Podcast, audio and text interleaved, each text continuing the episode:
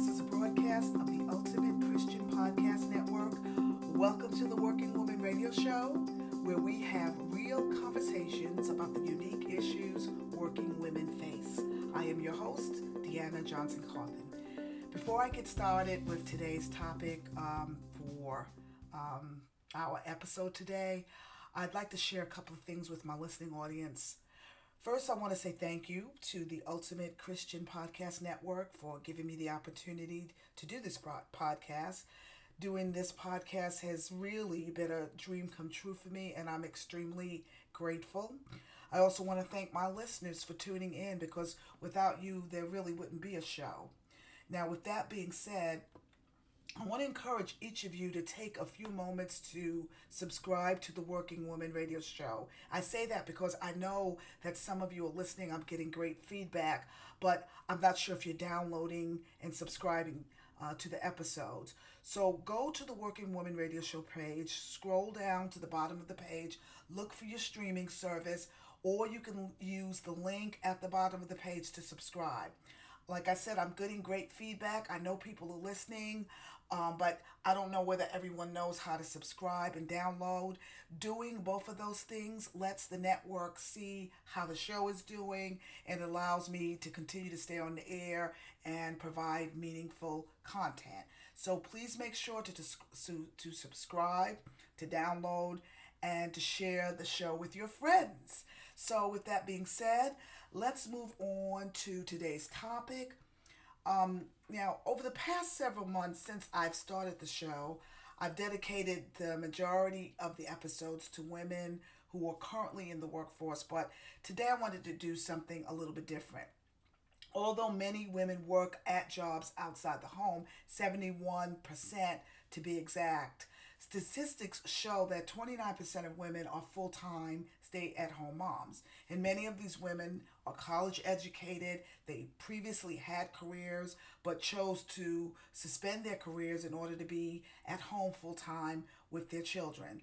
And now, since that's the case, I thought it would be a good idea to dedicate a working woman radio show podcast to the topic of how women who are stay at home moms can continue to do things to maintain and build their work skills so that if they decide or when they decide to rejoin the workforce full time, they'll be prepared. As someone who has been a homeschooling stay-at-home mom for many years, I want to share you share with you some ways, four main ways to be exact about how I built my own work resume. So, here we go. Number 1, the number one way I think I um, built my my skills, my work skills while at home was to continue to do to educate myself. So basically, continuing education. Now, you can do continuing education in a number of ways. Way number one is to plug into a workshop or a class at a local college. As a member of a homeschool association, I was required to do eight hours of CE every year, and the classes were built into the program, so I didn't have to go around and look for them. However, if you're not a part of a program like this, almost every college or university offers a variety of continuing education classes for adult learners. For instance, Clayton State University, where my daughter goes to school, has a variety of courses, including classes on photography, art design, business, computer applications, information technology, and much, much more. So plug into a workshop, a seminar, a class um, at a local, offered at a local recreation center, offered at a local college. Another way to, con- to, to do continuing education is to plug into online live seminars or webinars is what they're called when they're online. Now, if you're not sure how to find a webinar, just do a Google search and you will find tons and tons of them basically on any topic that you want. As a matter of fact, I completed a series of webinars uh, sponsored by SCORE. Uh, a few years ago. Now, SCORE is a program that provides mentoring and education to thousands of startup and existing businesses. They were free and they were extremely informative. Another way to do continuing education is to read a lot of books. Read. uh, and stay up to date on current events.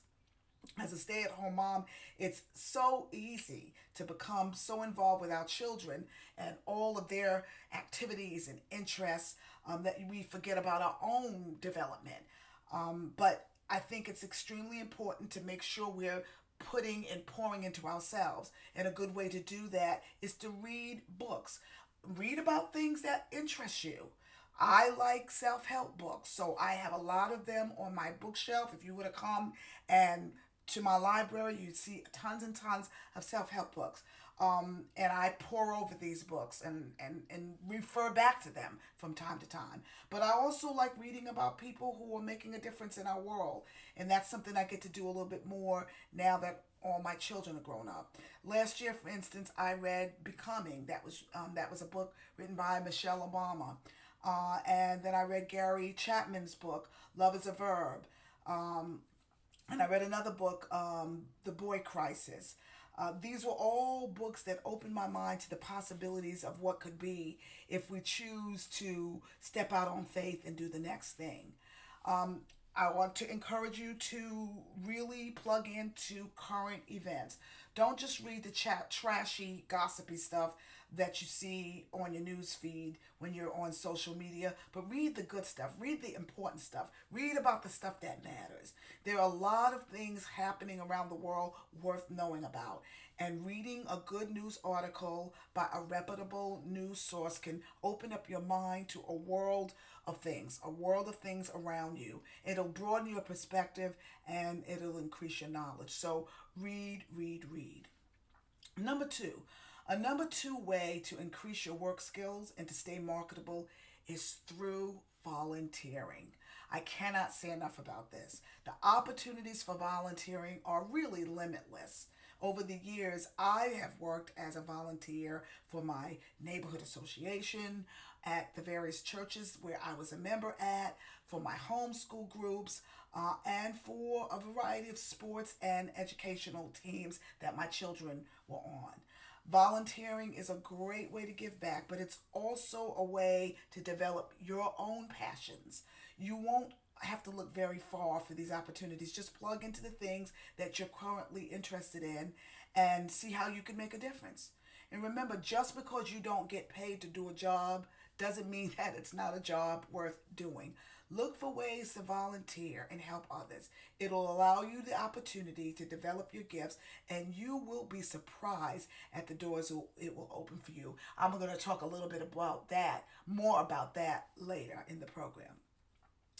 A third way to build skills as a stay at home mom is through networking. And I'm going to say that network, network, network. Now, as an extrovert uh, and as a natural born social butterfly, connecting with other people is just intuitive. It's just who I am. It's what I do. It's in my DNA. But I realize that that's not always the case for everybody. So let's talk about ways that you can network and stay in touch with others as a stay at home mom. One great way to network with others is simply to take time to do lunch with a couple of people or with a small group of people. I regularly call up professional friends as well as other friends, and I schedule lunch. You gotta eat, like the commercial says. Um, it allows us time to connect with each other face to face, pick each other's brains about a variety of subject matter, and get encouragement and inspiration from each other. You know, um, Facebook is great, social media is great, but there's nothing like a face to face meeting. Just a couple of weeks ago, I hosted a working woman radio show, social media lunch and learn in my home. And each of the ladies who attended, was about 10 of us, I think, brought a dish to share. We sat around the dining room table and we talked about all things social media. We were all at different places as far as um, you know, um, what we knew about social media. Some people were on the one side of the spectrum where they didn't know very much. Others were on the other side of the spectrum that we knew a lot more, but we shared and we exchanged, and it was, you know, questions were asked and answered. It was a great time. Another way to network would be to join a professional organization as a former home educator and as a professional storyteller, as a neighborhood block captain, as a writer, I have been members of several professional associations and neighborhood groups, including the DeKalb Christian Home Educators, um, the Northeast Preparatory Academy, the, the Southern Order of Storytellers, uh, which is a which was an association for professional storytellers, the Greater Towers uh, Neighborhood Association, and the Atlanta Writers Club.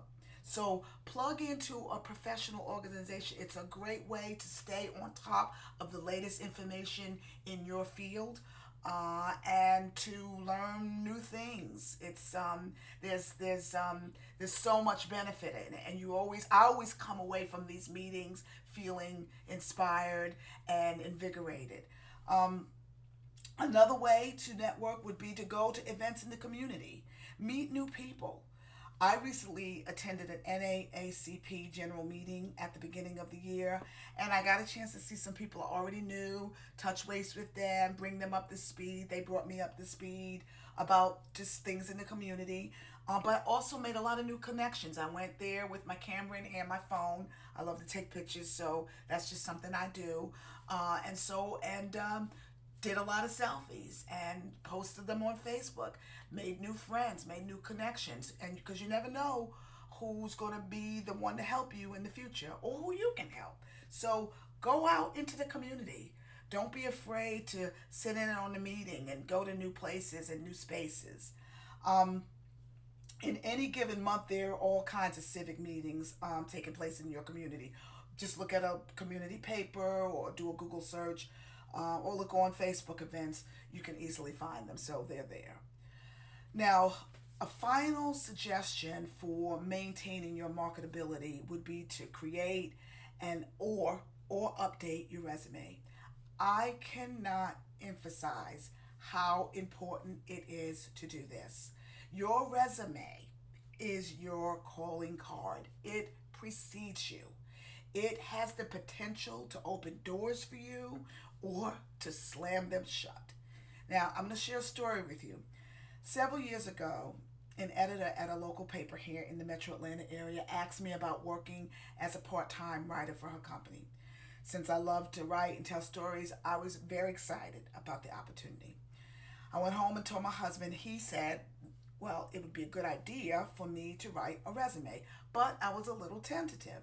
I'd been a homeschooling mom, I think, at that point for about 18 years. And I was thinking to myself, what could I possibly put on a resume?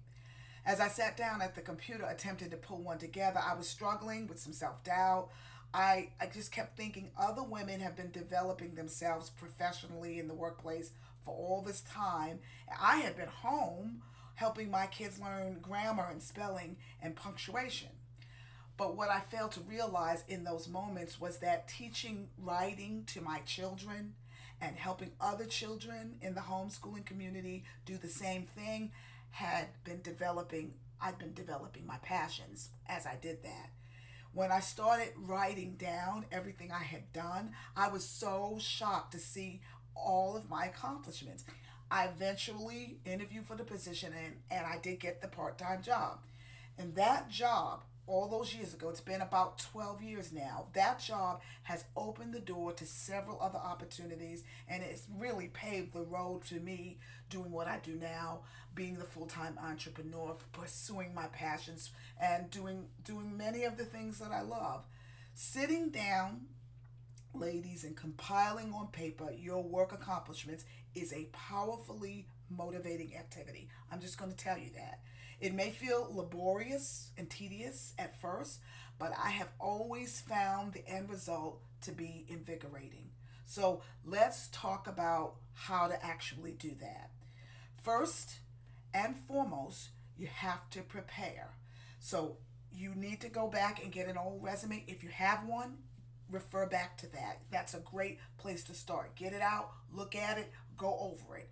Then get a notebook out or some sheets of paper and start filling in the gaps on the notebook. Just start writing down all the things that you've done since then.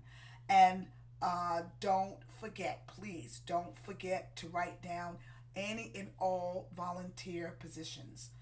Once you've done that, next go to go over your notes with your spouse or with another family member or a trusted friend. Ask them if you've left anything off the list. If they know you well, they'll be able to give you some good feedback. I have done this for a close friend, and let me tell you how surprised she was um, at some of the accomplishments she had forgotten that I reminded her about. I said to her, You forgot this and you forgot that. And she was like, Oh my God, I forgot. You're so right. So you definitely want to go over those things with a good friend or a relative or a spouse. Sometimes what happens is that we take what we do for granted. And so it's important to get a second set of eyes to look at what we what we're doing. Um, now the next step would be to go to the computer and start formatting. If you need help with a good resume, all you got to do is look online. There are literally thousands of them, thousands and thousands of formats. Actually, it can be a bit overwhelming. So um, I'll make sure that I put some links to a few good ones on my show page, on the show page of this podcast. So don't forget to, to look back for that. Anywhere, there's a lot of help out there. Also, if you decide that formatting your resume is too much of a chore for you, it's okay to hire a professional to do it. The cost for compiling a professional resume will range anywhere from a hundred dollars to a thousand dollars. I mean, it's there's a wide um, range as far as what costs um, can what a resume can cost. Uh, it all depends on what you want, how fancy you want it to be, any extra things that you want to put with it. The other thing would be um, to remember when you're doing your resume that a lot if you, and um, is that you will, depending on the job you apply for, you may have to do more than one. You want to make sure that every resume you eventually send out is specific to the job that you are applying for. But that's another subject for another day. But I cannot express to you how important it is um, to do a resume and to keep it up to date. And what you might want to do um, is every time you volunteer, every time you learn a new skill, every time you do something different that um, that that can be that's any way related to you know your profession, go go ahead and just update it. You don't have to wait, you know years and years to update your resume. You can you can update it along and along. It may actually be better to do it that way. That's what I've done and it keeps it from being this big laborious job.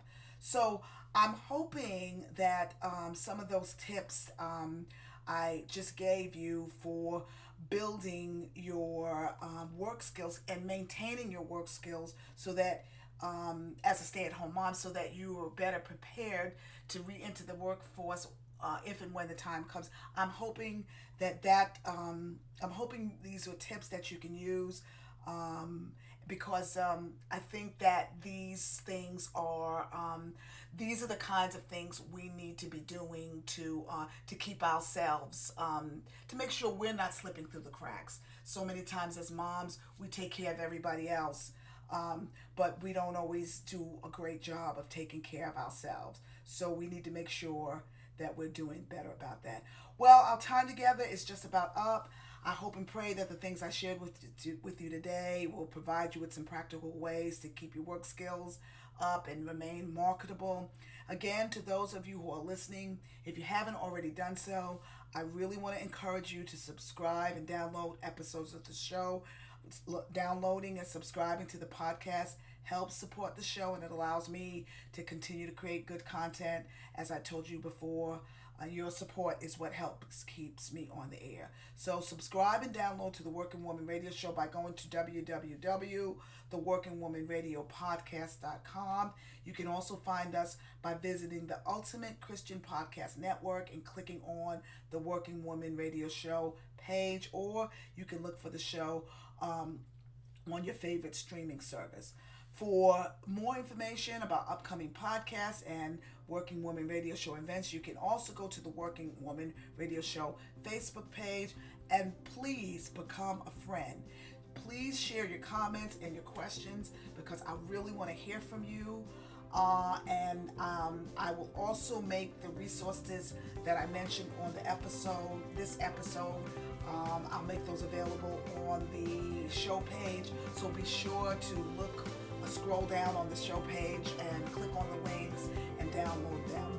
Uh, I think they'll be, I think the resources that I will provide will be helpful for you. Well, God bless, and we will see you next time on the Working Woman Radio.